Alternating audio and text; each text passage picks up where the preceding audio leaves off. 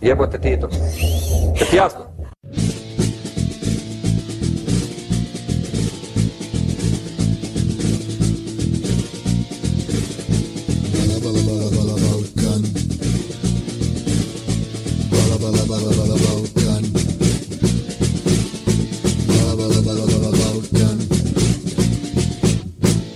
Neues vom Bala Bala Balkan.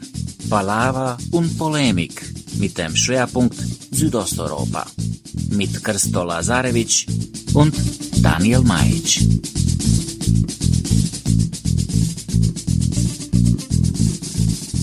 Dragi poslušalci, drage poslušalke, dobrodošli, dobrodošle k najnovejši izdaji našega podcasta. Dobrodošli, dragi slušatelji, na novu emisiju u našem podcastu.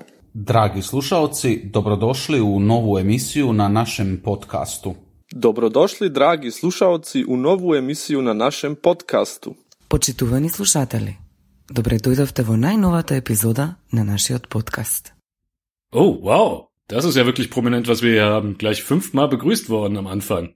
Ja, und zwar alles in derselben Sprache, wenn ich es richtig verstanden habe, oder doch nicht? Das ist eine serbische Wunschvorstellung, würde ich jetzt mal behaupten. nee, aber es war doch alles serbisch. Also verschiedene Varianten des Serbischen, aber an sich doch Ach serbisch. so, Slowenisch und Makedonisch sind verschiedene Varianten des Serbischen. Äh, so habe ich das äh, auf, in meiner großserbischen Schule gelernt. ja. Ah, ja. Na, wenigstens bist du ehrlich. Das muss man dir ja mal lassen. Schön, dass du es so sagst. Ja. Äh, falls ihr, liebe Zuhörer, euch gefragt habt, was labern diese Leute da am Anfang eigentlich? Tja, das ist genau das Thema. Denn was labern wir eigentlich, ist der Oberbegriff oder die Frage, mit der wir uns in dieser Sendung befassen. Und äh, es geht um Sprache. Und das klingt jetzt vielleicht erstmal sehr langweilig, aber wie üblich, es gibt nichts auf dem Balkan, was nicht irgendwie auch irgendwas mit Politik zu tun haben könnte. Und wenn ihr schon mal das Pech hattet, mit Jugos darüber zu diskutieren, welche Sprache sie da eigentlich sprechen, tja, dann habt ihr vielleicht auch schon mitbekriegt, dass es durchaus eine kontroverse Angelegenheit ist. Sag mal, Daniel, sprichst du eigentlich Bosnisch oder Kroatisch? Das ist eine verdammt gute Frage. Ich würde sagen, ich spreche Swastada. Swastada. Swastada. Ich spreche so ein Gemisch aus wirklich allem Möglichen, kann ich von mir behaupten. Ja, aufgewachsen bin ich natürlich in meinem Haushalt und da wurde irgendwie das bosnische Idiom sehr gepflegt. Andererseits waren die besten äh, Freunde meiner Eltern, die sehr oft auf mich aufgepasst haben, serbisch. Deshalb darf ich mir heute immer wieder auch in Kroatien anhören, dass ich irgendwie andauernd serbisch reden würde. Und ja, da ist noch das eine oder andere mit reingekommen. Also insofern, ich spreche Swastada. Das heißt alles Mögliche. Ja, ich werde auch manchmal für einen äh, Kroaten gehalten, also das äh, kommt vor, ja.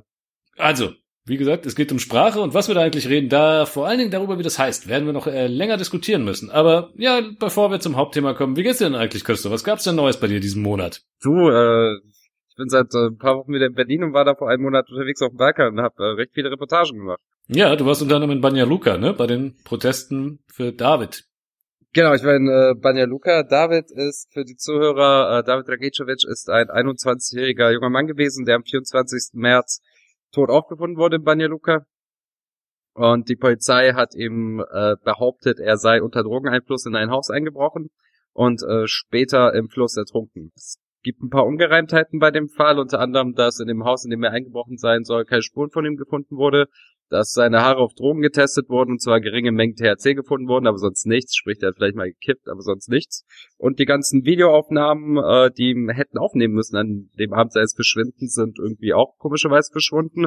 Und gibt auch Fotos von seiner Leiche und ehrlich gesagt sieht er nicht aus wie jemand, der ertrunken ist. Er sieht eher aus wie jemand, der zu Tode gefoltert wurde. Und das hat ähm, zu Protesten geführt. Also sein Vater und einige seiner Freunde und seiner Verwandten sind gleich nach seinem nach dem Auftauchen seiner Leiche haben demonstriert, weil die schon meinten, da ist irgendwas nicht richtig und es läuft jetzt seit rund 250 Tagen. Und ähm, ist äh, zum größten Protest äh, angewachsen, den Bosnien-Herzegowina seit Unabhängigkeit gesehen hat. Bis zu 40.000 Leute waren an einem Tag auf der Straße, aber das äh, werde ich dann noch äh, verlinken, die Reportage. Das kann man dann alles genauer nachlesen. Das werden wir verlinken und eigentlich, weißt du, der Fall ist so krass, dass man schon fast überlegen müsste, darüber eine eigene Sendung zu machen, aber die Zeit hatten wir jetzt noch nicht. Und ansonsten bist du über den Balkan getourt und ja, ich habe gehört, es gibt da noch Leute, die gerne über den Balkan touren. Vor allen Dingen, wenn sie aus ihrem eigenen Land weg wollen. Ja, ich habe eine ähnliche Tour gemacht wie äh, Nikola Gruevski, der Ex-Premier von Hallo. Der hat sich ja 2014 dafür eingesetzt, dass Mazedonien ein sicheres Herkunftsland wird, damit keine Leute aus Mazedonien mehr Asylanträge in der EU stellen können, vor allem in Deutschland. Äh, Nun hat er aber vier Jahre später sich die ganze Sache nochmal überlegt und ist der Meinung, dass Mazedonien gar nicht so ein sicheres Herkunftsland ist. Er ist nämlich aus Mazedonien geflohen nach Ungarn. Ungarn, dieses Land, das so gerne Flüchtlinge aufnimmt. Oh Mann. Aber das Geilste ist seine Tour. Der ist irgendwie, ist der ja erst nach Albanien, dann in das Kosovo, dann nach Montenegro, dann nach Serbien und dann nach Ungarn durch. Aber wohl mit einem Jet irgendwie von äh, äh, Belgrad nach Budapest. Und das war eine ganz, ganz komische Nummer. Und er wurde da von ungarischen Diplomaten über die Grenze geschleust. Was auch ein bisschen absurd ist, weil es in Ungarn inzwischen Gesetze gibt, die selbst Flüchtlingshelfern Knast androhen. Aber wenn dann irgendwie ein Freund von Orban geschleust wird, dann ist das in Ordnung. Was heißt denn hier Freund von Orban? Er ist nicht nur Freund von Orban, er ist in erster Linie ein Opfer von, man darf es ja nicht sagen, George Soros. Knickknack. Genau. Also das war tatsächlich der Regierungssprecher der Fidesz aus Ungarn, der dann gesagt hat, naja, der gute Herr Gruevski wird bedroht, weil die neue Regierung unter Soran Zaev unter dem Einfluss von George Soros steht. Knickknack. Es war übrigens äh, Nikola Gruevski in Mazedonien, der, der hat diese Verschwörungstheorie jetzt nicht direkt erfunden, aber er war der Erste, der, glaube ich, 2015 damit direkt Wahlkampf und Politik gemacht hat. Indem er gesagt hat, dieser reiche Jude äh, versucht hier unser Land zu regieren und da müssen wir was gegen tun. Und jetzt soll er verhaftet werden. Hm? Zufall? Tja, wer, wer, wer weiß das schon, was, was die da an der Ostküste treiben. Schöne Zufälle. Wo wir gerade bei Zufällen sind, ich möchte dich darauf hinweisen, dass du äh, in dieser Sendung besonders nett zu mir sein solltest, denn äh, wenn nicht, dann wird dir die Stadt am Samstag zeigen, was sie von dir hält. Welche, Frankfurt oder Berlin? Aber die Stadt, du weißt, dass das eine ernst gemeinte Drohung ist, oder? Ja, ich äh, bin mir darüber im Klaren. Äh, wenn du Leuten drohst, dann passiert ja noch was. Für alle, die es nicht mitgekriegt haben, ich höchstpersönlich, Daniel Meitsch, bin dafür verantwortlich, dass äh, der äh, Oberguru der neuen Rechten in Deutschland, Herr Götz Kubitschek, eins auf die Fresse gekriegt hat in Frankfurt nach der Buchmesse. Also eigentlich hatte ich nur auf eine Demo hingewiesen, die zufällig auch an diesem Buchmesse Samstag stattfinden sollte und dann ein, ein durchaus äh, ja, sagen wir mal, polemischen Text geschrieben, von wegen, also wenn diese, wenn diese Maulhelden von der neuen Rechten sich auf äh, mal aus der Messehalle trauen, dann wird ihnen die Stadt schon zeigen, was sie von ihnen hält, woraufhin die Sezession ein riesen Geschrei angestimmt hat. Ich hätte sie bedroht. Tja, und dann haben sie am Samstagabend tatsächlich irgendwie, sind zu irgendwelchen Antifas über die, äh, den Weg gelaufen und haben tatsächlich irgendwie ein paar Schläge abgekriegt. Das finde ich nicht gut. Zugegebenermaßen hält sich meine Empathie mit Götz Kubitschek und seinen Konsorten sehr in Grenzen. Aber naja. Also nat natürlich finden wir das äh, äh, nicht in Ordnung, wenn, äh, wenn, wenn Leute irgendwie auf offener Straße verprügelt werden. Das lehnen wir natürlich ab. Was ich mich nur frage ist, die, die haben ja dann gesagt, du bist dran schuld und der Sellner, der Martin Sellner wollte dann noch ein Interview mit dir führen, ne? Einen Stream wollte er mit mir machen. Aber da ich keine Argumente habe, habe ich mich äh, nicht darauf eingelassen, mit ihm ähm, ja ein Gespräch zu führen, das er vorab schon geframed hatte und für das er gerne dann irgendwie Zeitpunkt und Setzungen vorher getroffen hatte. Also insofern, ja, tut mir leid, Martin. Du bist einfach viel zu schlau für mich, deshalb habe ich mich nicht drauf eingelassen. Naja, okay, wir sehen, wir hatten einen lustigen Monat und vielleicht erklärt es auch ein bisschen, du bist auf dem Balkan rumgeturnt, ich habe äh, per Telepathie neue Rechte verprügeln lassen. Ähm, warum wir uns anderthalb Monate nicht gemeldet haben. Und in diesen anderthalb Monaten ist natürlich eine Menge passiert. Ehrlich gesagt, viel zu viel für unseren Newsflash. Aber trotzdem kommt er jetzt und da kommen jetzt mal die wichtigsten Nachrichten in diesem Monat.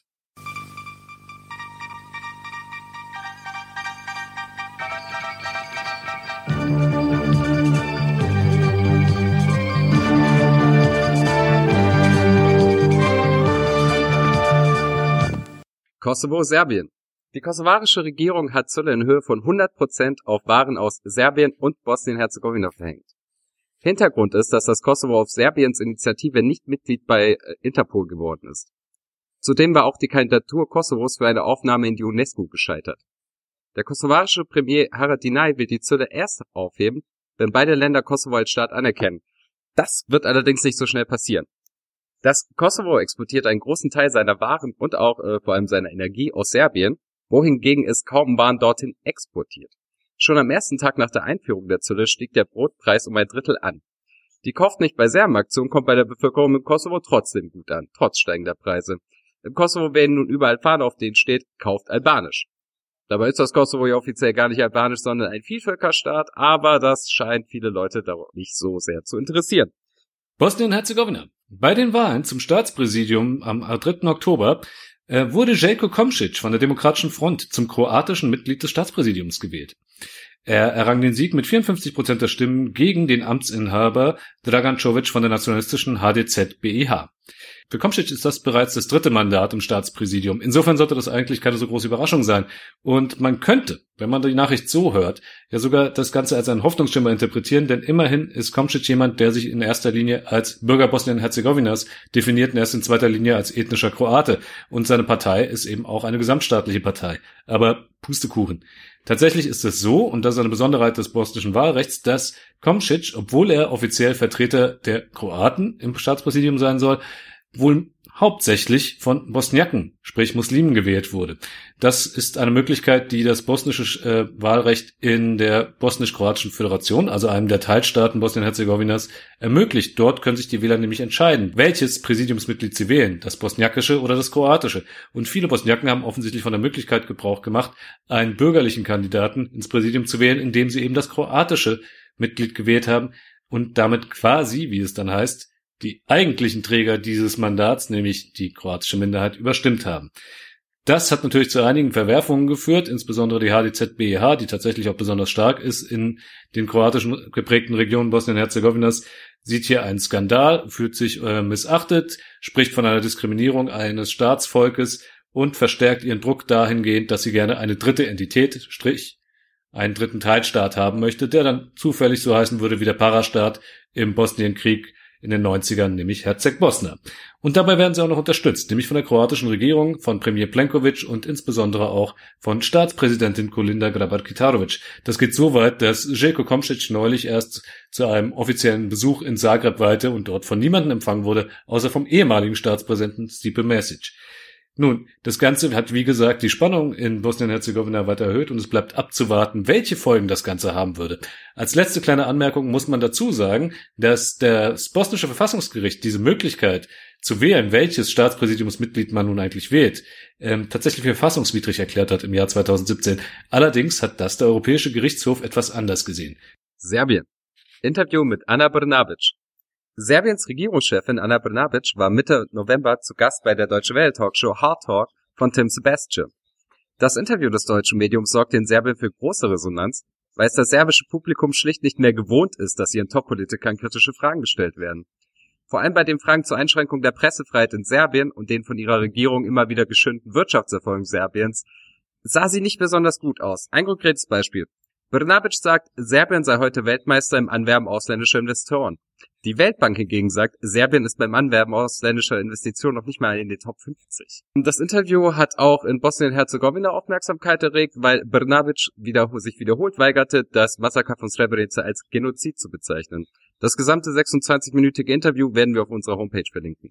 Kroatien. Was soll man sagen? Kroatien ist jetzt tatsächlich Weltmeister, wenn in Klammern auch nur im Tennis. Kroatien hat den Davis Cup gewonnen und die Staatspräsidentin Kolinda Grabar-Kitarovic, besser bekannt als Präsidentin Knutsch Knutsch, konnte es sich nicht nehmen lassen, auch diesmal wieder ein paar Sportler medienwirksam abzuknutschen. Okay, das ist eigentlich nicht die Nachricht, mit der wir uns befassen wollten, aber denkt dran, wir reden hier von Präsidentin Knutsch Knutsch, das ist die Frau, die euch diverse Sportmoderatoren während der Fußball-WM als besonders sympathische Staatsoberhaupt verkauft haben. Nun, genau dieses Staatsoberhaupt hat nun Ende Oktober bekannt gegeben, dass sie den Pakt von Marrakesch, wie es im kroatischen Sprachgebrauch in der Regel heißt, gemeint ist der UN-Migrationspakt, nicht unterschreiben möchte.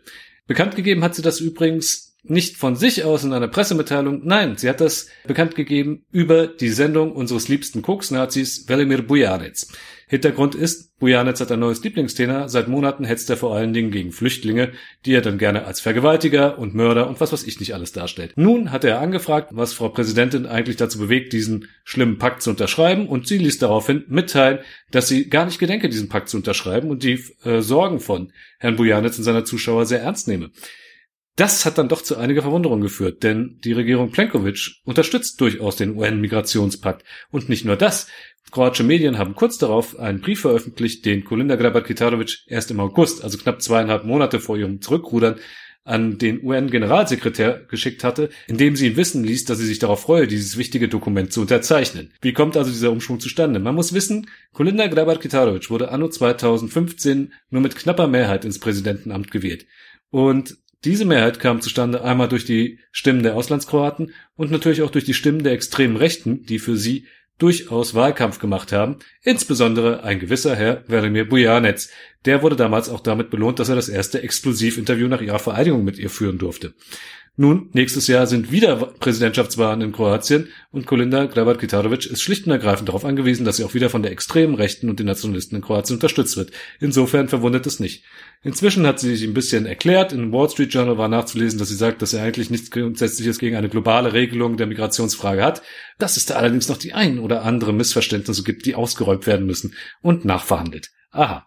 Wir merken uns, Präsidentin Knutsch Knutsch ist, wenn sie nicht gerade dabei ist, irgendwelche Sportler abzuknutschen, vor allen Dingen damit beschäftigt, anderer Leute Körperteile zu knutschen, die sich gerne selbst an der extremen Rechten verorten. Schön. Du hast echt ein Fable für den Koks, Nazi. Habe ich schon mal erwähnt? Naja, ist auch egal. Eine Sache noch, ich habe äh, unsere Freunde von der Novus, die besucht. Vor einem Monat, da kommt auch noch eine Reportage in ein paar Wochen, aber das dauert leider noch. Äh, da haben tatsächlich Leute von der, ich glaube, AHSP oder oh Mann, von einer dieser kleinen äh, Neonazi-Parteien in Kroatien, die standen da echt davor. AHSP, Die ja, hast AHSP, recht, genau. AHSP. Autochthoner. Gastrana, Plan- naja, wie auch immer. Und dann, ähm, äh, die, die haben da äh, die die verbrannt vor den Redaktionsräumen. Aber die sind jetzt schlauer als früher. Das haben sie äh, letztes Jahr schon mal gemacht. Da haben sie aber noch Originalausgaben äh, äh, verbrannt. Und jetzt ist denen aufgegangen, dass sie dafür ja die Zeitung kaufen müssen. Und äh, jetzt sind sie dazu übergegangen, äh, die, die Titelseite zu kopieren und sie dann davor abzufackeln. Zum Hintergrund, die Novosti ist eine eher linke Wochenzeitung, die viel zu den Rechten recherchiert äh, und vom serbischen Minderheitenrat herausgegeben wird. Also eine linke serbische, Eine serbische Zeitung. Zeitung, sag es doch. Das Feindbild der kroatischen Rechten. Und äh, ab und zu chillen die da und verbrennen halt so Zeitungen. Das ist, das ist halt so das, was die machen. Ich bin ein bisschen beleidigt, dass du die AHSP nicht kennst, denn äh, über die habe ich öfter geschrieben. Die hat nämlich tatsächlich auch äh, eine ja, Landesgruppierung in Deutschland, die hier ab und zu mal unterwegs ist. Aber, aber das erzähle ich mal irgendwann in einer Sondersendung, weil das ist zu absurd. Ich glaube, das war's dann mit unserem Newsflash, oder? Äh, jo.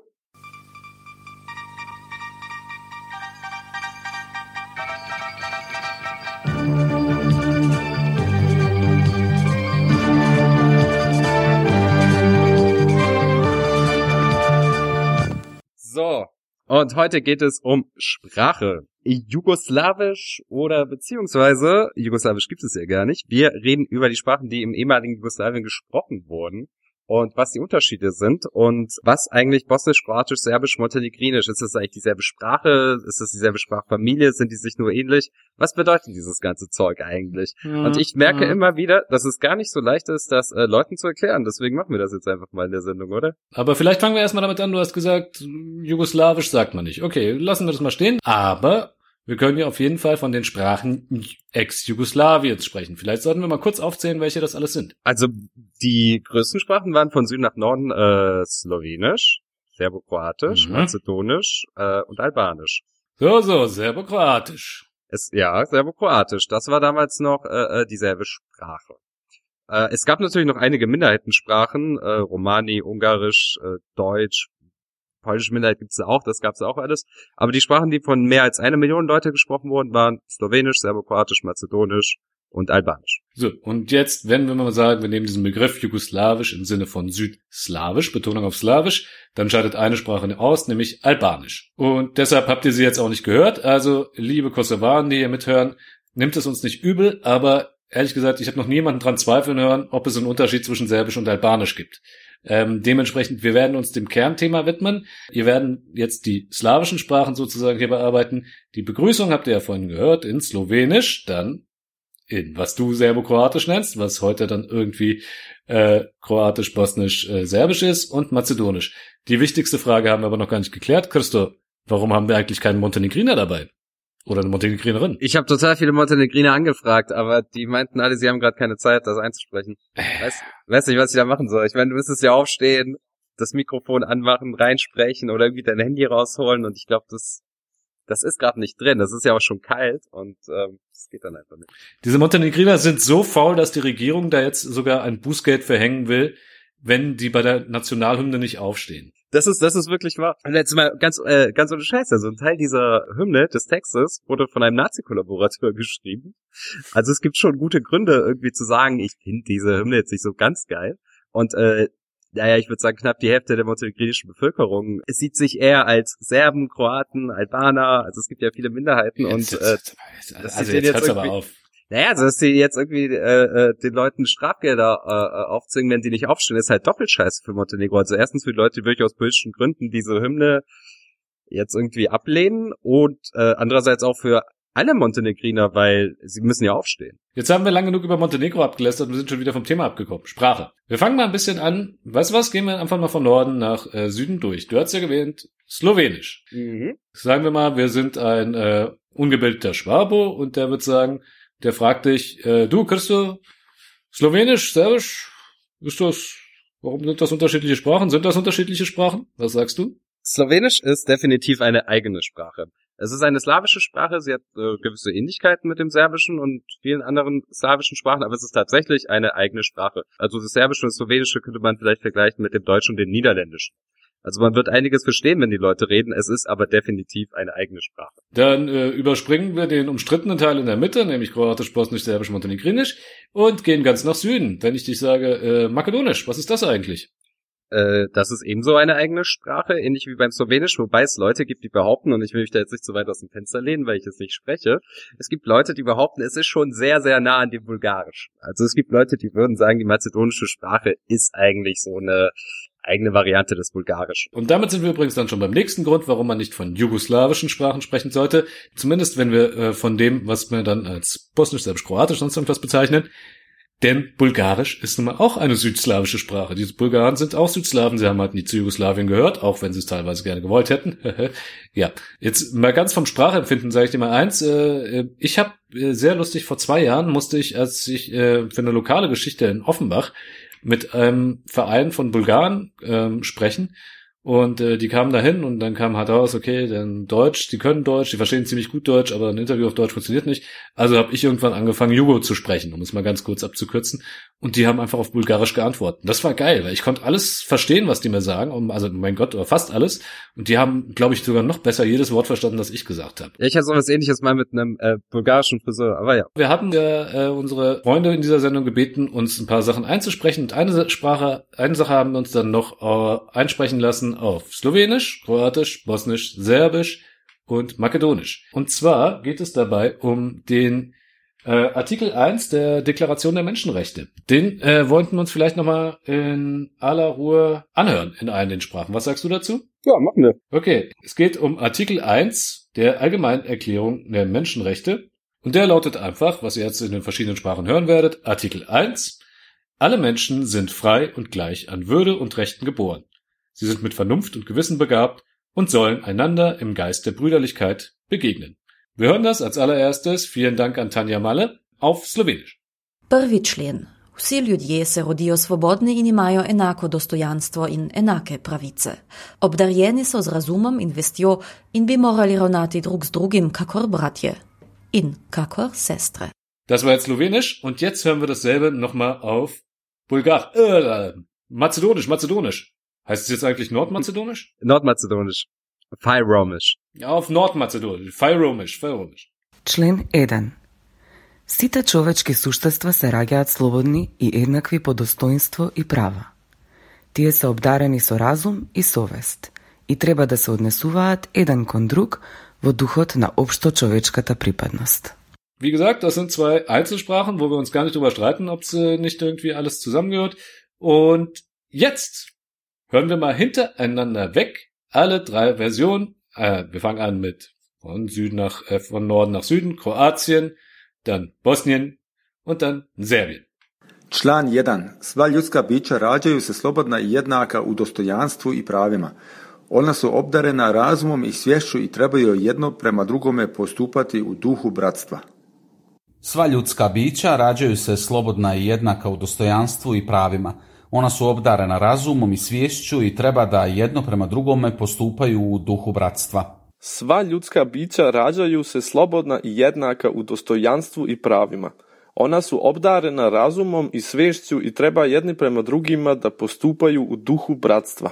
Ja, Daniel, jetzt wo wir das Kroatische, Bosnische und Serbische gehört haben, ähm, hörst du da irgendwelche Unterschiede raus? Gute Frage, höre ich sie raus? Wenn ich sie jetzt einfach so nebenbei gehört hätte, hätte ich sie wahrscheinlich nicht gehört, um ganz ehrlich zu sein. Aber da sind natürlich ein paar Unterschiede. Zum einen, wenn man genau hinhört, dann sagen, äh, in der kroatischen, bosnischen Version heißt es Ona su obdarena razumom i svješću. Also sind mit Vernunft und Gewissen begabt. Ne? Und äh, im Serbischen heißt es dann i svješću. Also, da fehlt doch was. Da fehlt ein IJ, würde ich sagen. Die Serben können sprechen das falsch aus. Die, die, die Kroaten sprechen das falsch aus, Daniel. Natürlich. Die Bosnier auch, oder was? Ja. Ich würde mal sagen 2 zu 1, mein Lieber. Ja, ja, ja, ja. Das ist jetzt, äh, das ist jetzt äh, Ekavica und Jekavica, oder was ist das jetzt? Genau. Ekavice und Ijekavice. Ne? Das ist einer der Hauptunterschiede, insbesondere zwischen dem Serbischen und dem Kroatischen. Ähm, gewisse Wörter werden im Kroatischen mit einem zusätzlichen IJE geschrieben, zum Beispiel das Wort für Zeit, vrijeme. Im Serbischen, wie würdest du sagen? Vreme. Oder nehmen wir einfach das Wort für schön, lepo auf Serbisch, auf Kroatisch, Lijepo. lijepo. Ja, genau. Ähm. Ich äh, vermische das übrigens beides immer die ganze Zeit. Ähm, aber ja. Ja, das deutet allerdings darauf hin, dass du Montenegriner bist. oh, nee, nee, nee, nee. Ich, ich, ich arbeite ja, das kann nicht sein. Ähm, oder meint, Entschuldigung, ich hatte das neulich, als ich einen Artikel gepostet habe, ähm, auf, äh, also tatsächlich in der serbischen Standardvarietät, habe ich einen Artikel drauf gemacht auf so eine äh, bosnische Seite und gesagt, naja, wer von euch äh, Nemački spricht, also mit E und ohne IJE. Und dann äh, kamen dann Leute drunter und meinten, ja, aber das muss man doch anders schreiben. Äh, hier in Bosnien äh, äh, schreiben wir ja Jekavice und nicht Ekavice. Ich dachte mir so, Mann, ey, Alter. Ihr versteht doch, was ich meine. Was wollt ihr denn von mir? Und ich meine, hätte ich es anders gemacht, wären wahrscheinlich irgendwelche Leute gekommen und hätten mir gesagt, nein, nein, du musst das so schreiben. Also das ist manchmal echt ein bisschen nervig. Du erinnerst dich noch dran, dass ich mich über dich lustig gemacht habe in unserer Turbofolg äh, Folge. Wie heißt die gute, be bekannteste und erfolgreichste Sängerin des ehemaligen Jugoslawiens? Äh, Lijepa Brena auf Bosnisch. Na, Lepa Brenner natürlich. Du hast es nämlich kroatisch ausgesprochen anstatt serbisch. Ja, sehr schön. Ähm, um nochmal auf die, ähm, diesen ersten Artikel der Menschenrechtsdeklaration zurückzukommen, äh, man muss schon genau hinhören. Ehrlich gesagt, das ist etwas, das ist ein kleiner grammatikalischer Unterschied zwischen diesen Sprachen und äh, de, der ist so minimal, dass ich ihn meistens nicht mal höre. Ich äh, lese es nochmal vor. Ona su obdarena razumom i sviješću i trebaju jedno prema drugome postupati u duhu bratstva. Das ist kroatisch. Das Wichtige ist hier das Wort postupati. Ja, also sollen einander, äh, im Wörtlich übersetzt es mit sollen einander im Geiste der Brüderlichkeit begegnen. Ähm, jetzt im Bosnischen wie im Serbischen wird das folgendermaßen, äh, folgendermaßen formuliert. Ona su obdarena razumom i sviješću i treba da jedna prema drugome postupaju u duhu bratstva. Da unterscheidet sich die Infinitivbildung. Das Kroatische nimmt einfach die Infinitivform, sagt postupati, Und im Serbischen sagt man postupaju. da postupaju. Ne? Die, die benutzen dieses äh, Hilfswort da dafür. Das ist, aber das sind minimale Unterschiede und ich glaube, da haben wir schon irgendwie äh, deutlich gemacht, wie wenig sich diese Sprachen eigentlich im Grunde unterscheiden. Ne? Mhm. Ich kann dir auch erzählen, dass ich damit äh, konkret Probleme hatte beim Schreiben. Ich habe 2014 ja bei Bojene in Sarajevo gearbeitet. Das ist eine äh, äh, bosnische Zeitung, wo man in der Regel auch bosnisch schreibt. Sie geben den Autoren aber auch das Recht, kroatisch oder serbisch zu schreiben. Also das kann da eigentlich jeder machen, wie er will. Ähm, vor dem Krieg und ich glaube auch noch teilweise während des Krieges ist die auch äh, jeden Tag in einer anderen äh, Schrift herausgekommen. Also einmal auf in lateinischen Schriftzeichen, die, die man in Kroatien und in Bosnien-Herzegowina benutzt, und einen anderen Tag in kyrillischen äh, äh, Schriftzeichen, die, die man in Serbien standardmäßig verwendet, obwohl alle beides können. Und ich habe da äh, meinen ersten Artikel gemacht. Das war mein erster Arbeitstag und die haben mich gleich zu Jelko Komcic geschickt, den du auch im Newsflash drin hattest. Äh, der damals Präsident war. Und ich dachte mir, geil, du kommst in Sarajevo an, bist drei Tage in der Stadt, bist das den ersten Tag in der Redaktion, hast noch nie einen Text in dieser Sprache für eine Zeitung geschrieben und die schicken nicht mal zum Präsidenten, machen wir 60 Zeilen, äh, hat gerade keine andere Zeit. Und ich dachte so, die verarschen mich. Aber gut, äh, dann habe ich das halt gemacht. Halt 60 Zeilen runtergetippt, war auch okay. Äh, und da kommt die Lektorin zu mir ins Büro und meint so, ey Junge, pass auf, also so die, die, so, so die kleinen Fehler, die, die kann ich rausmachen, das ist kein Problem. Aber du musst dich mal entscheiden, ob du Kroatisch, Bosnisch oder Serbisch schreiben willst. Da hat sie mir so gezeigt, wo im Text ich äh, welche Sprache jeweils verwendet habe oder welche Form davon. Weil ich bei manchen Wörtern auch manchmal das Kroatische, manchmal das Serbische verwende und das ist echt äh, merkwürdig. Also ich habe da ein äh, totales Mischmasch. Und ehrlich gesagt habe ich bis heute Probleme, äh, konsequent in einer der drei Sprachen zu schreiben. Da bist du aber nicht allein, Bruder, mach dir das. Ich habe ein Problem damit, mit einer von den Spra einer von diesen drei Sprachen, ah, Gottes Namen, äh, konsequent zu reden. Äh, es ist ja auch lächerlich. Aber ja, ähm, damit die Leute noch ein bisschen äh, kapieren, was so die Unterschiede sind zwischen diesen in Klammern Sprachen. Ähm, Ekavisch, Irkavisch hast du schon gesagt. Wir müssen, glaube ich, noch erklären, was äh, Stuckavisch ist und was Kaikavisch. Das musst du tatsächlich erklären, glaube ich. Man unterscheidet bei den in Klammern südslawischen Sprachen, jugoslawischen Sprachen dann auch nochmal zwischen Stockavisch und Kaikavisch. So, um das jetzt noch komplizierter zu machen. Das Stockavisch heißt es, weil es richtet sich nach dem Fragewort was, sta, ja, oder sto. So. Ähm, und jetzt Stockhavisch wird sowohl in Serbien als auch in Bosnien fast ganz aus, ausschließlich und im allergrößten Teil von Kroatien gebraucht. Mit Ausnahme von Nordkroatien, Nordostkroatien, dem sogenannten Zagorje.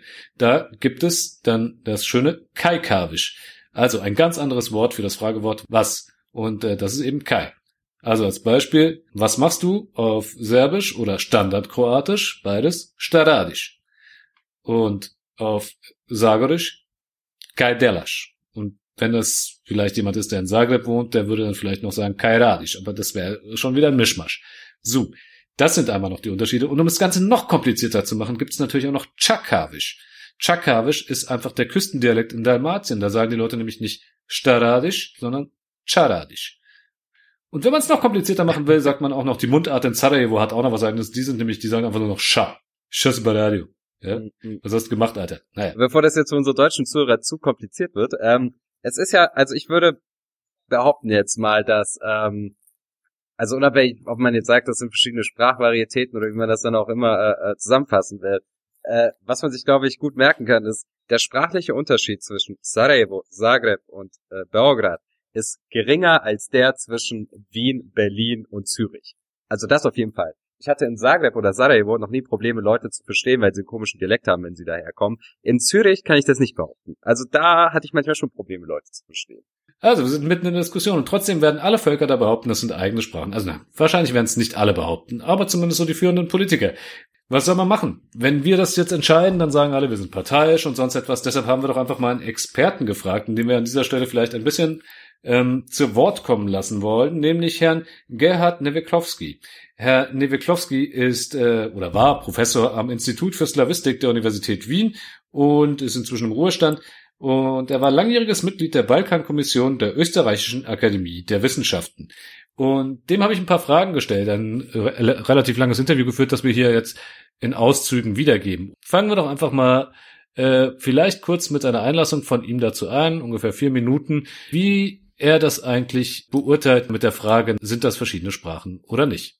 Äh, nun, äh, wenn man äh, diese Frage beantworten will, dann äh, muss man zwei Begriffe unterscheiden. Einmal gibt es äh, so etwas wie natürliche Einzelsprachen.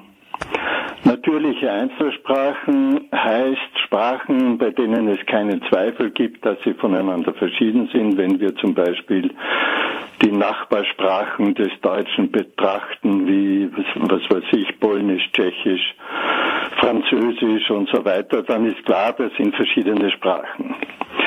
Dann bei, bei Niederländisch wäre das schon ein bisschen äh, komplizierter, weil Niederländisch ja bis zum 16. Jahrhundert ein Bestandteil der deutschen Sprache war und sich dann erst abgespaltet hat. Das sind also die natürlichen Einzelsprachen und als eine natürliche Einzelsprache kann man das ehemalige Serbokroatisch betrachten. Die jugoslawischen Linguisten sind eigentlich alle der Meinung, dass es sich hier um ein gemeinsames grammatikalisches System handelt. Wenn man jetzt aber einen anderen Begriff einführt, nämlich den Begriff der Standardsprachen, dann ist das was anderes. Man unterscheidet in der Linguistik auch äh, zwischen Abstandssprachen und Ausbausprachen. Abstandssprachen ist das, was ich als natürliche Einzelsprache bezeichnet habe. Das wäre Serbokroatisch als eine äh, als eine Sprache mit einem äh, gemeinsamen grammatikalischen System. Und auf der anderen Seite haben wir verschiedene Standardsprachen. Das wären jetzt die Ausbausprachen. Ausbausprachen, die äh, von äußeren Umständen abhängen. Nicht? Wir haben jetzt als Ausbausprachen heute äh, Serbisch, Kroatisch, äh, Bosnisch und Montenegrinisch.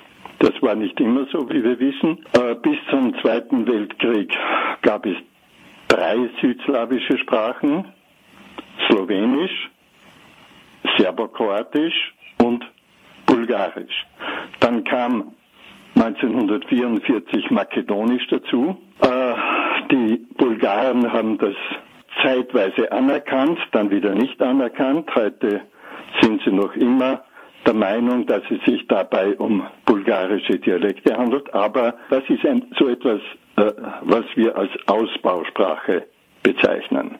1954 gab es ein Abkommen, das Abkommen von Novi Sad, als sich äh, serbische, kroatische, bosnische äh, Sprachwissenschaftler in Novi Sad trafen, um die Existenz der gemeinsamen serbo-kroatischen Sprache zu fixieren mit zwei Varianten, Serbisch und Kroatisch. Aber es wurde als eine einheitliche Sprache betrachtet. Dann kam die Auflösung Jugoslawiens und das waren politische äh, äh, Ereignisse, die dazu geführt haben, dass die einzelnen Völker in den verschiedenen Teilrepubliken Jugoslawiens eigene Sprachen wollten. Jetzt haben wir äh, dann Serbisch, Kroatisch, Bosnisch und zum Schluss seit 2007 erst Montenegrinisch.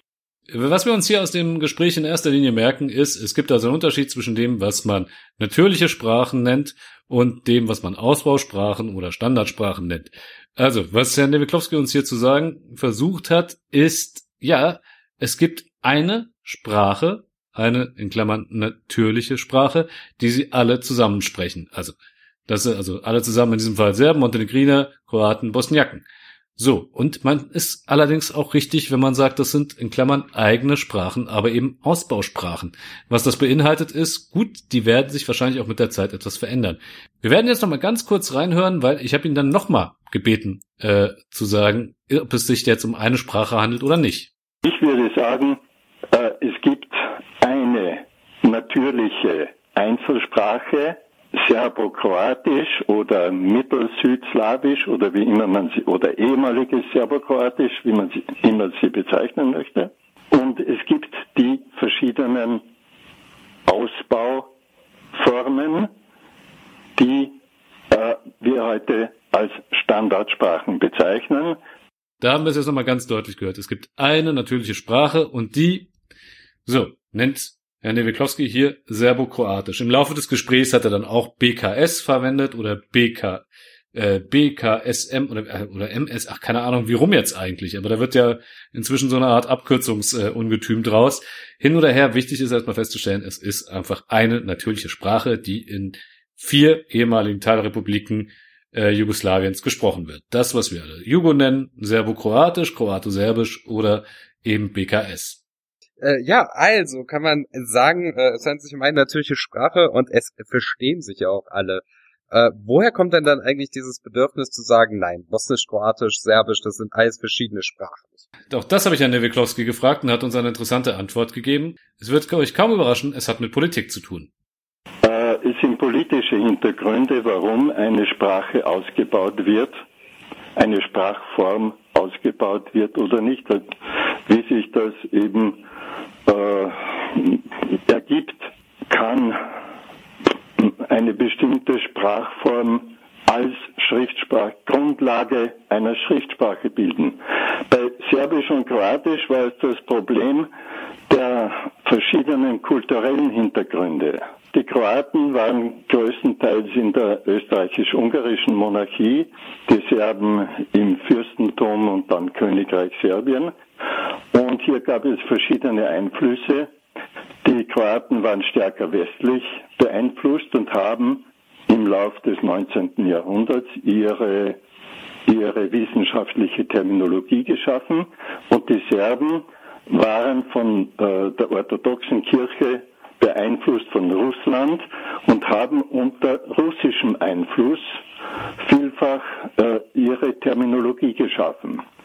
Nicht, es gab bei den Serben bis, bis Vukaracic, das heißt bis äh, 1830 ungefähr, die slaweno-serbische Sprache, slaweno-serbski die slaweno-serbische Sprache. Das war eine Sprache, ein, ein Gemisch aus aus Serbisch volkssprachlich, Serbisch kirchenslawisch und Russisch. Und diese Sprache wurde verwendet und die erste Reform von Vukaracic hat dann die Volkssprache eingeführt. Das heißt, die Volkssprachen Serbisch und Kroatisch sind eine Sprache, würde ich sagen. Aber was verschieden ist, das ist der kulturelle Ausbau und das macht das Ganze so kompliziert und schwierig. Ja, das macht das Ganze wirklich kompliziert und schwierig. Also, äh, wir haben es gehört, das ist alles ein durchaus gewollter Prozess, nämlich dass diese Sprachen, die eigentlich einem so ähnlich sind, dass man sie kaum, man kann, weißt du, jedes Mal, wenn ich in Deutschland nach einem Äquivalent gefragt werde, denke ich mir immer, das ist einfach, äh, das kann ich nicht, ja, weil Bayerisch und Hochdeutsch sind wesentlich verschiedener als, als, als Serbisch und Kroatisch oder Bosnisch. Ähm, weißt du, was ich gerne nochmal machen möchte? Für die Zuhörer zum Hören habe ich mir dann tatsächlich lange, lange, lange und äh, einen Satz ausgedacht, der in allen drei Sprachen, ne, also in diesem Fall Kroatisch, Bosnisch und Serbisch, anders klingt. Ja, indem sie sich wirklich dann unterscheiden. Und zwar wegen dem Vokabular und äh, ja, hauptsächlich wegen des Vokabulars. Dieser schöne Satz lautet auf Deutsch, der Onkel, eigentlich muss man genau sagen, der Onkel väterlicherseits und die Tante, Frau des Onkels väterlicherseits, trafen sich auf der Insel Krk. Und das habe ich jetzt auf Kroatisch, auf Bosnisch und auf Serbisch einsprechen lassen. Stric i strina su se sreli na otoku Krk. Amidža i Amidžinca sreli su se na otoku Krku. Stric i strina sreli su se na ostrovu Krku. Das klang jetzt schon deutlich anders. Ja. Also das klang ja wie äh, äh, äh, Bayerisch, Schweizerdeutsch und Ostwestfälisch, keine Ahnung. Ja, und hier kommen wir dann aber auf die kulturellen Einflüsse. Vor allen Dingen, wenn man das in der Mitte, das Bosnische hört, ne? Ihr habt gehört, es geht um den Onkel väterlicherseits, den Bruder des Vaters, sowohl im Serbischen als auch im Kroatischen. Ist das, Christo? Stric. Der Stric, so heißt das halt. So, im Bosnischen ist das? Was soll ich das wissen? Was? Amidja. Wirst du doch mal gehört haben. ja, na klar, na klar. Äh, und der Amica ist halt natürlich ein, äh, ist es ein türkisches oder ein arabisches Wort? Ein Das türkisches ist ein wahrscheinlich, türkisches oder? Wort. Genau, genau. Genau. Also, ne, das sind dann die Besonderheiten des Türkischen. Das sind Lehnwörter, äh, des, des Bosnischen sind vor allen Dingen viele Lehnwörter aus dem äh, Türkischen. Gerade auch in so in Verwandtschaftsbeziehungen. Ne? Also der, der Onkel väterlicherseits ist auf Kroatisch-Serbisch Stric, auf Bosnisch Amidja. Der Onkel mütterlicherseits ist auf Kroatisch und Serbisch Ujak, soweit ich weiß, und auf Bosnisch Dajja. Also, und äh, Fenster heißt auf Kroatisch und Serbisch Prozor, auf Bosnisch wäre es Penjer. Und jetzt muss man sagen, innerhalb Bosniens ist dieser Gebrauch auch äh, regional sehr unterschiedlich, wie viele Turkzismen es da sozusagen gibt. Ne? Hast du im, äh, den Unterschied gehört, was noch bei Serbisch anders ist als in den anderen beiden? Osterwa. Genau. Also das Wort für Insel ist unterschiedlich. Ja, genau. Ähm, also es gibt dann äh, vereinzelt diese Wörter, die unterschiedlich sind. Die verstehen die Leute in der Regel aber untereinander auch. Und was halt tatsächlich ein Unterschied ist, ist, dass äh, in Bosnien äh, sehr viel mehr Lehnwörter aus dem Türkischen verwendet werden, während man in Kroatien äh, manchmal eher Lehnwörter aus dem Deutschen hat, beziehungsweise dazu neigt, deutsche Begriffe eins zu eins zu übersetzen. Oh, Ähm. na, na, na, na, na, da wäre ich jetzt aber vorsichtig mit der Aussage. Naja, doch ehrlich. schon. Also, also in Serbien und Bosnien würde man zu Flugzeug sagen Avion. Also die, das französische Ja. Lehnwort ist eigentlich fast überall auf der Welt verwendet. Oder zumindest in den äh, lateinischen äh, Sprachen. Nur in Deutschland sagt man Flugzeug. Und äh, die Kroaten sagen auch nicht Avion, die immer irgendwie die Deutschen, die sagen dann Zrakoplo. Ja, aber das ist ja eigentlich so wörtlich, eigentlich heißt das Luftschiff, wenn man es aus den Wortbestandteilen sozusagen oder übersetzt. Aber du kommst da auf was äh, zu sprechen, denn was du da gerade gesagt hast, diese ganzen Lehnwörter aus dem Französischen, Englischen, die waren vor dem Krieg auch in Kroatien ganz gebräuchlich. Und dann hat man Sprachpolitik betrieben. Genau. Und das Lustige daran ist, das war ja unter dem Vorzeichen, dass man gesagt hat, man beseitigt aus dem Kroatischen Serbizismen. Was man aber de facto dann größtenteils beseitigt hat, sind Fremdwörter, die aus westlichen Sprachen entlehnt wurden. Du hast das Beispiel Avion, wurde ersetzt durch Zrakoplov. Aerodrom, also äh, Aerodrom, Flughafen, wurde zu Zračna Luka und so weiter. Und es gab sogar ganz absurde Beispiele, die sich Gott sei Dank nicht durchgesetzt haben. Weißt du, wie würdest du Hubschrauber auf Jugo sagen? Helikopter. War es auch so, aber tatsächlich gab es in den 90ern tatsächlich mal den Versuch im Kroatischen das schöne Wort Zrakomlat zu etablieren. Alter, das wusste ich nicht. Okay, okay. Also, warum Christo das jetzt so absurd findet, äh, das sind die Wortbestandteile Zrak, also Luft im Kroatischen, im Serbischen übrigens Vazduch, ne? und äh, Mlatiti. Das ist das Verb und das heißt so viel, das heißt dreschen. Also der Hubschrauber war wortwörtlich der Luftdrescher. Und das haben die Leute dann gesagt, so, ey, komm jetzt, okay, übertreib's nicht, ja? Aber das Coole ist auch, äh, in Kroatien gibt's ja auch Unterschiede. Also in Zagreb, das ist, das machen die natürlich schon seit äh, Jahren, aber äh, mir ist aufgefallen, die sagen die ganze Zeit sicher. Ja, okay, gut, das ist aber eher umgangssprachlich. Aber wo du gerade schon, du bist bei kroatischen Dialekten, das finde ich ja auch spannend. Ich glaube, in Dalmatien sagen die nicht sicher, oder? Nein, sagen sie nicht. Weißt du was? Pass mal auf, kroatische Dialekte. Dazu habe ich Herrn Newiklowski auch was gefragt. Und da hat er auch was Spannendes gesagt. Es gibt äh, Dialekte des Kroatischen, der, sagen wir der Tschakawische Dialekt, der im Küstenland und auf den Inseln gesprochen wird. Der unterscheidet sich meiner Meinung nach stärker innerhalb des Kroatischen als die kroatische Standardsprache von der serbischen Standardsprache. Also, das ist etwas, was man auch immer wieder feststellt. Die kroatischen Dialekte untereinander, also zum Beispiel der Küstendialekt oder der aus dem Zagorje, die weichen wesentlich stärker vom dem fixierten Standardkroatisch ab als Standardkroatisch von Standardserbisch. Ich bin kein Experte für serbische Dialekte, deshalb kann ich das nicht bewerten. Hast du da eine Ahnung, wie stark die abweichen voneinander?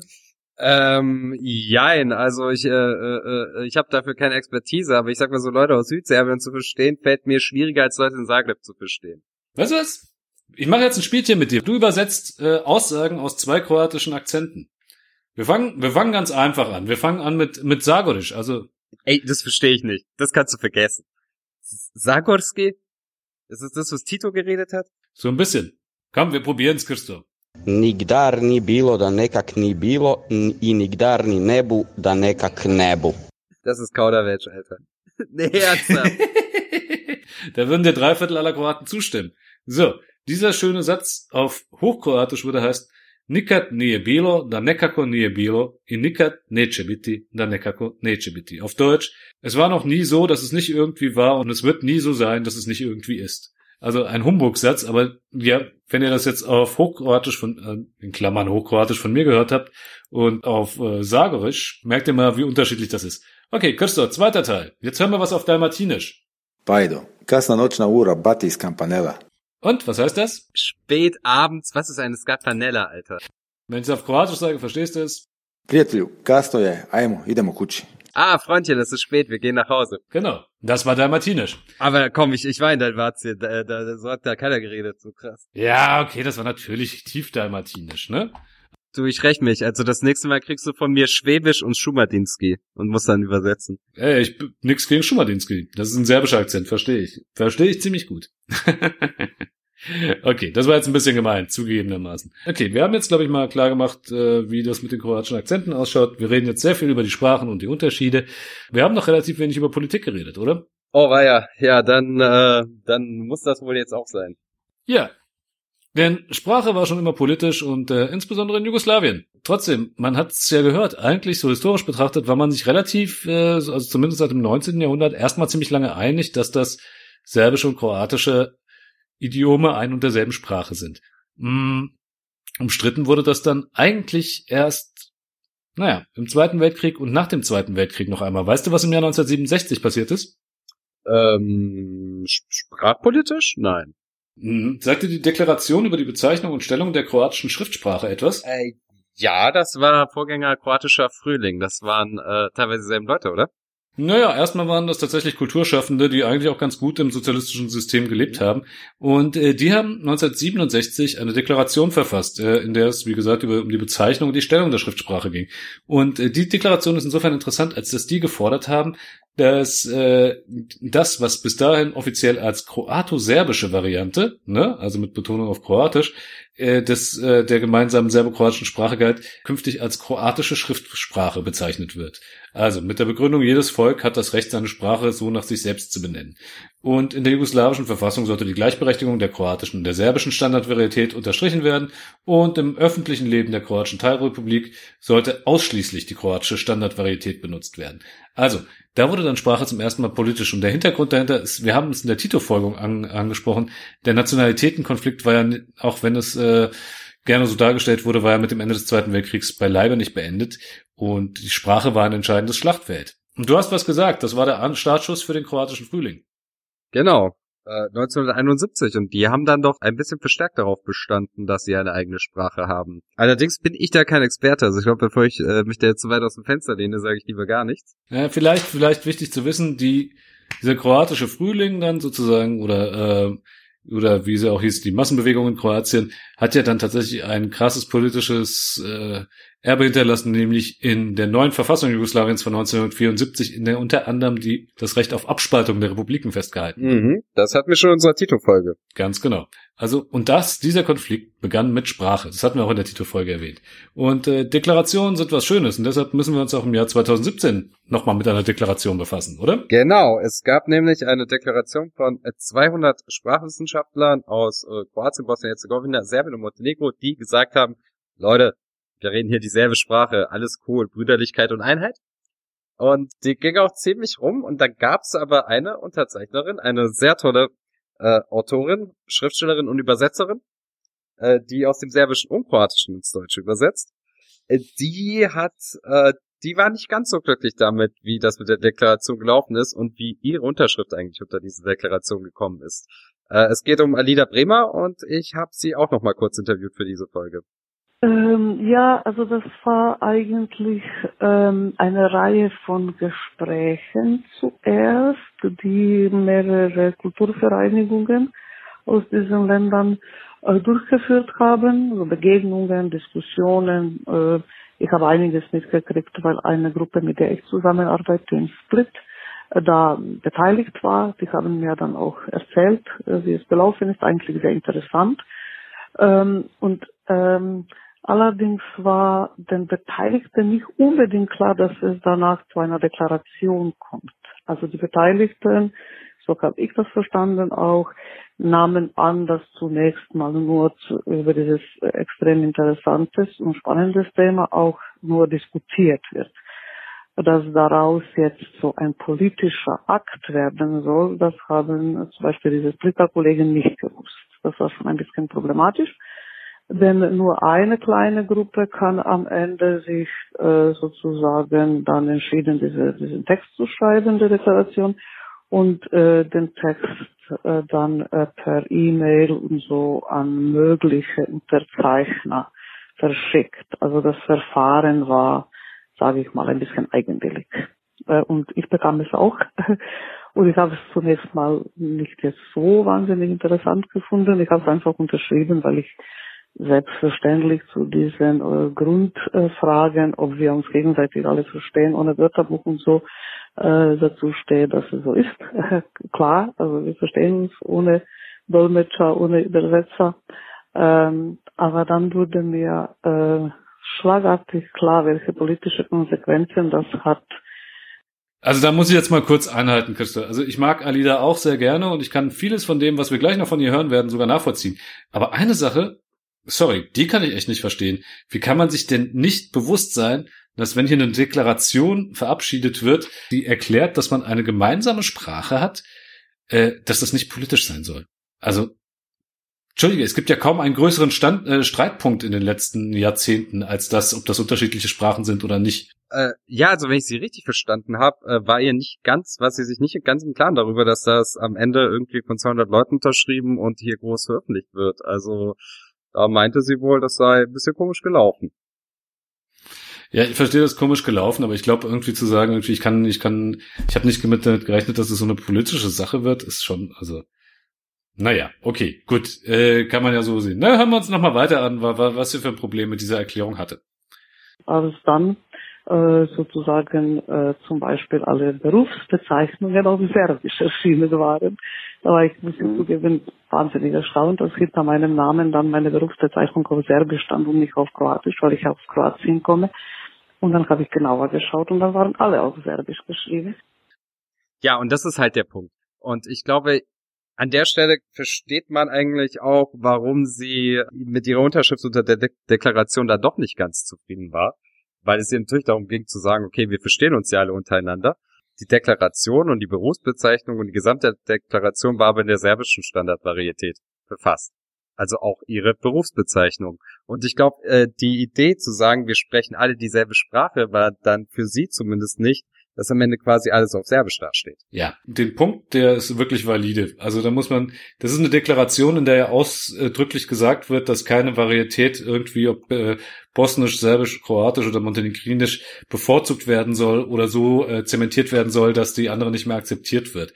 Und dann, muss ich das ernsthaft sagen, verstehe ich Alida, wenn die Verfasser dann dermaßen unsensibel sind, das dann einfach in einer Varietät irgendwie alles hinzuschreiben, also äh, da muss ich sagen, echt ins Knie, ins eigene Knie geschossen. Da kann ich Alida auch nachvollziehen. Du hast mit ihr jetzt nicht nur über diese Deklaration gesprochen, sondern nebenbei hast du sie ja auch gefragt, wie sie das eigentlich sieht mit Übersetzung, was Übersetzen für sie eigentlich heißt und äh, wie gut sie Sachen ins Deutsche übersetzen kann. Das würde ich mir gerne auch nochmal anhören gerade bei, bei, bei dieser Handlung gar kein Unterschied. Das ist ja das Geniale. Also in die Richtung äh, ist dieses Reichtum, ist dieses Reichtum nur ein Reichtum sozusagen. Da gibt es gar keine Begrenzung. Da ich dieses Reichtum sehr gut kenne und beherrsche in jeder Hinsicht, ich habe ja auch zufällig, ist das, ist biografischer Zufall in Serbien studiert, ist das für mich ähm, tatsächlich nur ein Vorteil. Also ich kenne auch Feinheiten, die vermutlich viele gebildete Serben nicht kennen im Serbischen, weil ich ja Literatur studiert habe in Serbien das ist für mich wirklich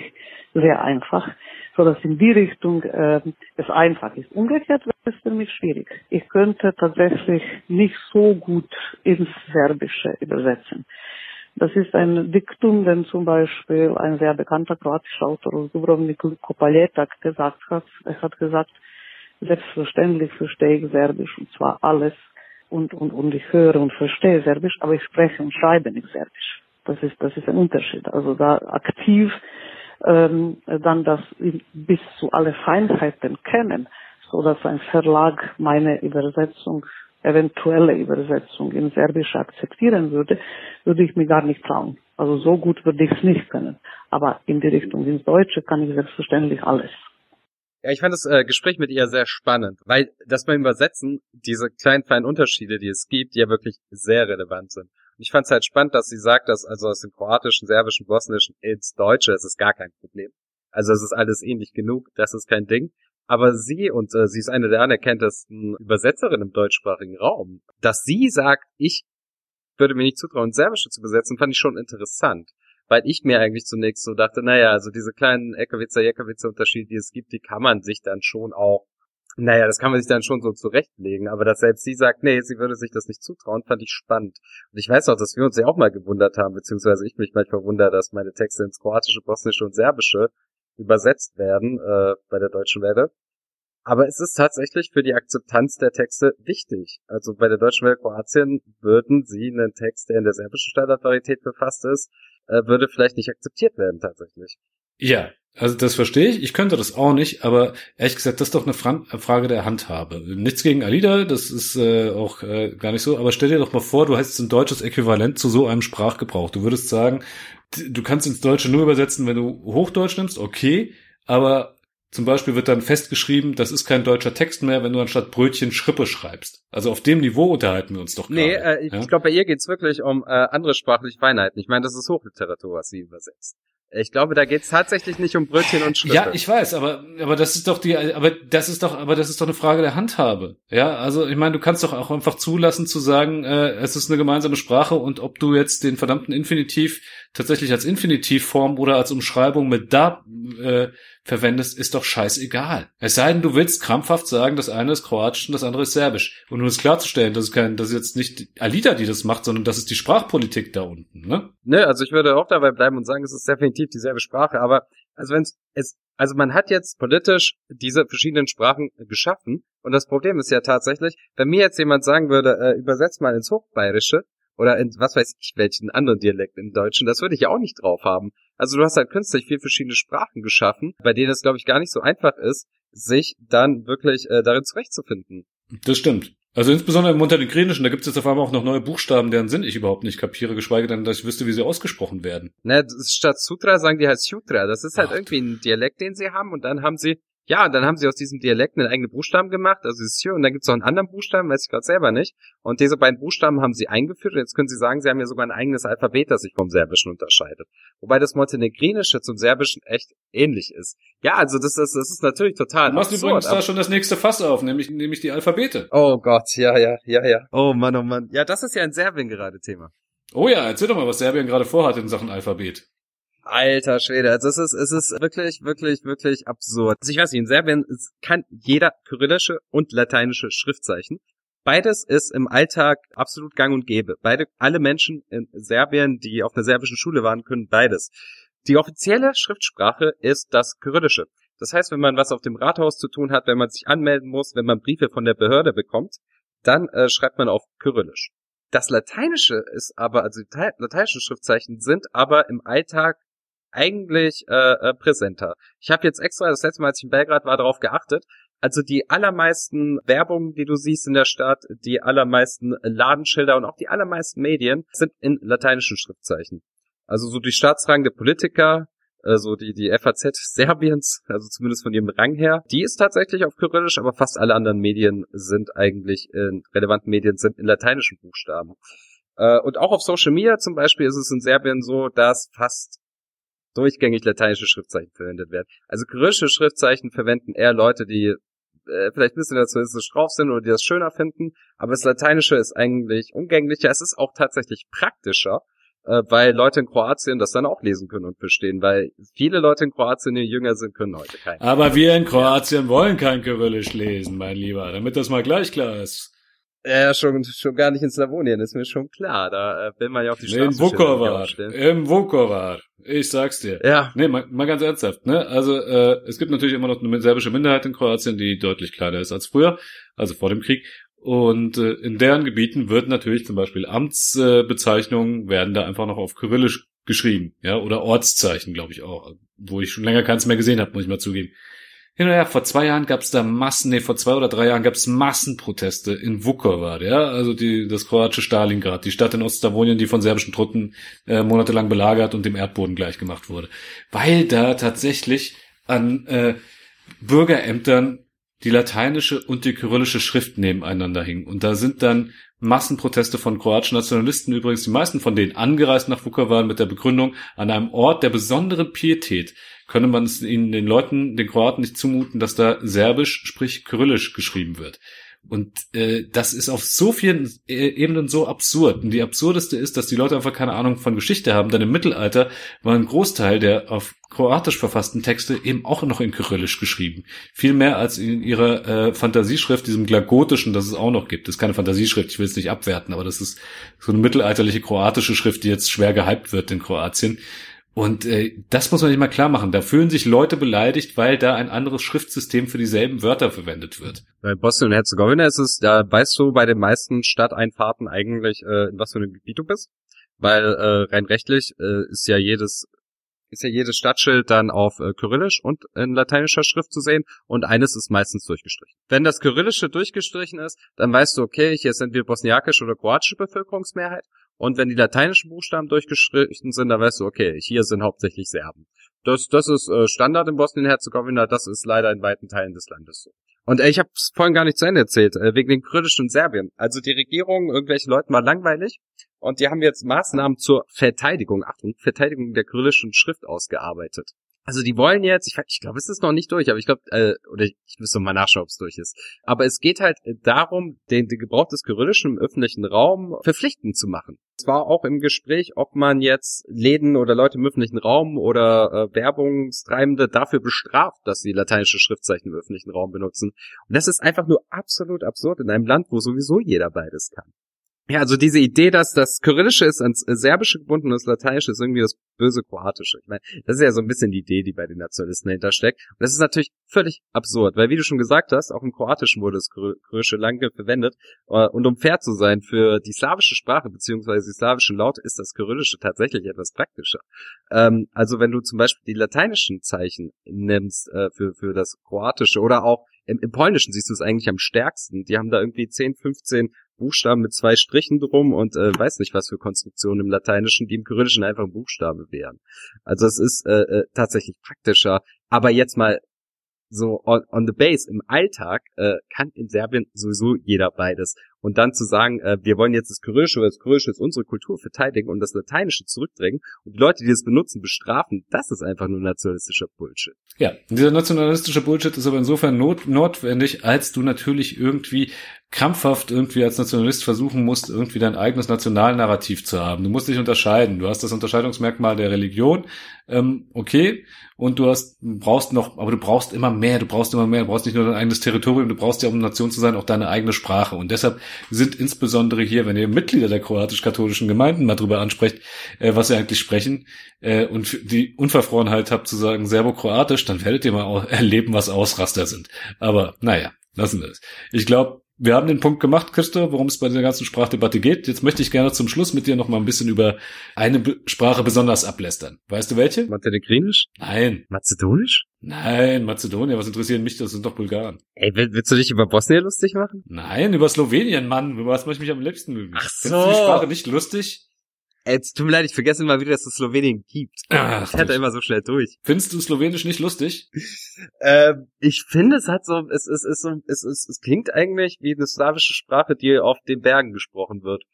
Äh, von Leuten, die Kühe halten. Also insofern, nö, ich finde, es passt zu Slowenien. Also wir waren ja auch mal in Kärnten zusammen. Gut, das ist jetzt Kärnten aus Slowenisch, das ist nochmal eine ganz andere Nummer, aber ich finde, also sowohl das Kärntnerische im Deutschen als auch das Slowenische, das sie da gesprochen haben, das war sich ein bisschen ähnlich. Nur, dass das eine eben äh, Deutsch, eine deutsche und das eine Gemarsche und das andere eine slawische Sprachfamilie war. Aber ich finde, vom Sound her äh, war das ähnlich. Du hast es vorhin verglichen mit, mit Deutsch und Niederländisch. Ist nicht ganz falsch, ne? Äh, wobei du diesen Vergleich ehrlich gesagt auch noch auf andere slawische Sprachen äh, verwenden kannst, weil ich, ich finde zum Beispiel Tschechisch, wenn ich das lese, kann ich das ganz gut verstehen. Äh, gesprochen ist noch was anderes. Aber hin oder her, wenn wir dabei bleiben, ich weiß nicht, ich würde dem insofern widersprechen, als, als äh, auch deutscher Muttersprachler finde ich Niederländisch irgendwie sehr süß. Mhm. Und äh, das kann ich von Slowenisch irgendwie nicht behaupten, dass ich das in meinen Ohren besonders süß anhören würde. Nee. Wie es dir geht? Nee. Nicht so richtig. Ja. Aber ich muss sagen, äh, leider, leider, ich rede oft mit Slowenen, ich komme aber fast nie dazu, äh, dem Slowenischen zu lauschen, weil in Slowenien können die meisten Leute irgendwie drei, vier Sprachen, habe ich das Gefühl. Also können mehr Sprachen als sonst irgendwo. Die meisten Leute können tatsächlich noch Kroatisch, Serbo-Kroatisch, pardon. Und also tatsächlich auch die, also tatsächlich auch die Jüngeren, was mich immer wieder überrascht. Äh, Englisch können da fast alle, Deutsch können sehr viele. Also man kommt in Slowenien ganz gut zurecht. Ähm, ohne Slowenisch sprechen zu müssen. Wenn man Deutsch, Englisch und Serbokroatisch spricht, geht das ganz gut. Ich habe nur, es ist mir nur ein einziges Mal passiert, dass ich wirklich quasi Serbisch gesprochen habe und Leute auf Slowenisch geantwortet haben. Das war in irgendeinem Kuhdorf an der Grenze zu Balkanroute-Zeiten. Äh, so ein paar ältere Leute, die, weiß nicht warum, aber Serbisch nicht mächtig waren und ähm, da musste ich so mit denen reden, aber eigentlich passiert das fast nie, weil die können meistens eine der anderen Sprachen, die ich beherrsche. Die können eine der anderen Sprachen, das stimmt. Die sind wirklich, äh, habe ich auch den Eindruck, allesamt polyglott und das macht mir die Slowenen zusätzlich unheimlich. Aber unheimlich ähm, sympathisch meinst du? Auch unheimlich sympathisch natürlich. ähm, aber es gibt Sachen, die finde ich dann irgendwie als äh, jemand, der die kroatische Standardvarietät spricht, auch äh, durchaus besonders lustig. Nämlich ein paar Wörter, die dann äh, sehr schön sind. Ähm, Unsere Kollegin Tanja Maller, die für uns auch hier die slowenischen äh, Sprachparts eingeschlossen hat, die hat mal zum uh, Unabhängigkeitstag von Slowenien ein schönes Bild äh, von der slowenischen Zeitung gepostet mit äh, Slowenien ist unabhängig und oben drauf gedruckt, in grün weiß ich noch, stand Posebna Izdaja. Weißt du, was das heißt? Äh, Sonderausgabe. Sonderausgabe, ja. Also auf Slowenisch. Nur, wie würde denn Sonderausgabe auf Serbisch oder Kroatisch heißen? Äh, äh, äh. Posebno Izdanje. Ach so, ja, okay, okay, okay. Und äh, was heißt denn Izdaja im Kroatischen und Serbischen? Verrat. Verrat. Also da stand dann drauf, besonderer Verrat. Slowenien ist äh, unabhängig, wenn du es auf Kroatisch gelesen hast. Das fand ich schon sehr lustig. Jetzt sind ja auch besondere Verräter. Ja, eben. Oder was ich auch immer wieder, immer wieder, es, es tut mir leid, ich habe einen kindischen Humor, sehr lustig finde, ist, wenn du durch Slowenien fährst und du näherst dich äh, Ljubljana und dann steht da Ljubljana Istok, no, äh, Sever, äh, Jug und Sahot. Sahot ist das slowenische Wort für, äh, für westlich, also Westen. Ne? Aber im Kroatischen heißt das so viel wie Scheißhaus. Deshalb macht es besonders Spaß, durch Slowenien zu fahren. Ein äh, kleines Land, durch das man schnell durch ist und äh, die lustigsten Zeiten beinahe verpassen könnte. Aber ein gutes Land. Ja, ist ja gut. Willst du da wieder Urlaub machen oder was ist los mit dir? Ich will mich da schon blicken lassen können, ja. Gut, dann bevor wir dann zu weit abgleiten, sollten wir die Sendung, glaube ich, beenden. Und zwar, indem wir uns bei unseren Mitstreitern diesmal bedanken. Und zwar allen samt, die uns äh, so freundlich waren, uns ihre Stimmen zur Verfügung zu stellen. Fang mal an. Aus dem Mazedonischen für uns die großartige Rumena Buscharowska. Sie ist Professorin für neue amerikanische Literatur an der Universität Skopje, hat verschiedene Kurzgeschichtenbände rausgebracht, die leider nicht ins Deutsche und Englische übersetzt sind bislang und hat unter anderem Truman Capote, Charles Bukowski und äh, Laris Carroll ins Mazedonische übersetzt. Oh wow, okay, ganz so detailliert wollte ich es gar nicht haben, aber okay. Äh, für das Slowenische und sorry für die ganzen Witze, Tanja. Tanja Malle, unsere liebe Freundin aus Kärnten, deren Beruf wir leider nicht erwähnen dürfen, weil wir vorher nicht gefragt haben. für den bosnischen Sprachpart bedanken wir uns bei äh, Nedat Memic, möge Allah subhanahu wa ta'ala dich recht leiten oder vernichten. Für das äh, Kroatische bedanken wir uns bei Goran aus Stuttgart. Wir verraten seinen Nachnamen nicht, weil sonst kriegt er auf die Fresse. Ja, es war. Okay, okay. Und äh, für das Serbische zeichnet sich verantwortlich Jarko Jankovic, berühmt unter Scharkonjang auf Twitter, junge Pöbel mal weniger rum da. Und als allerletztes für das Zagorski, das Christo nicht verstanden hat, bedanke ich mich bei meinem Lieblingscousin, nämlich Igor Kucevic aus Zagreb. Und ja, dann äh, sagen wir einfach auf, auf, auf, äh, auf was eigentlich jetzt gute Nacht? Voli me briga. Lako noć.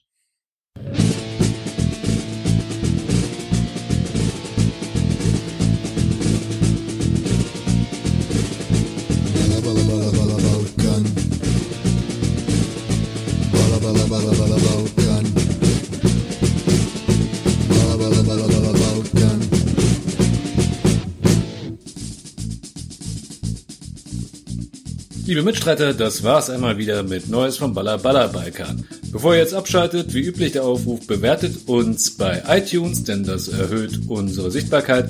Und äh, zu guter Letzt hätten wir auch gerne von euch noch Geld. Allerdings nicht für uns, sondern wir fordern euch auf zu spenden. Und zwar für eine serbische Menschenrechtsinitiative, die Initiative der Jungen für Menschenrechte. Diese jungen Aktivisten haben es in Serbien gewagt, gegen einen Auftritt des verurteilten Kriegsverbrechers Veselin Slivancanin zu demonstrieren und sind dafür, ob man es glaubt oder nicht, zu einer Geldstrafe verurteilt worden.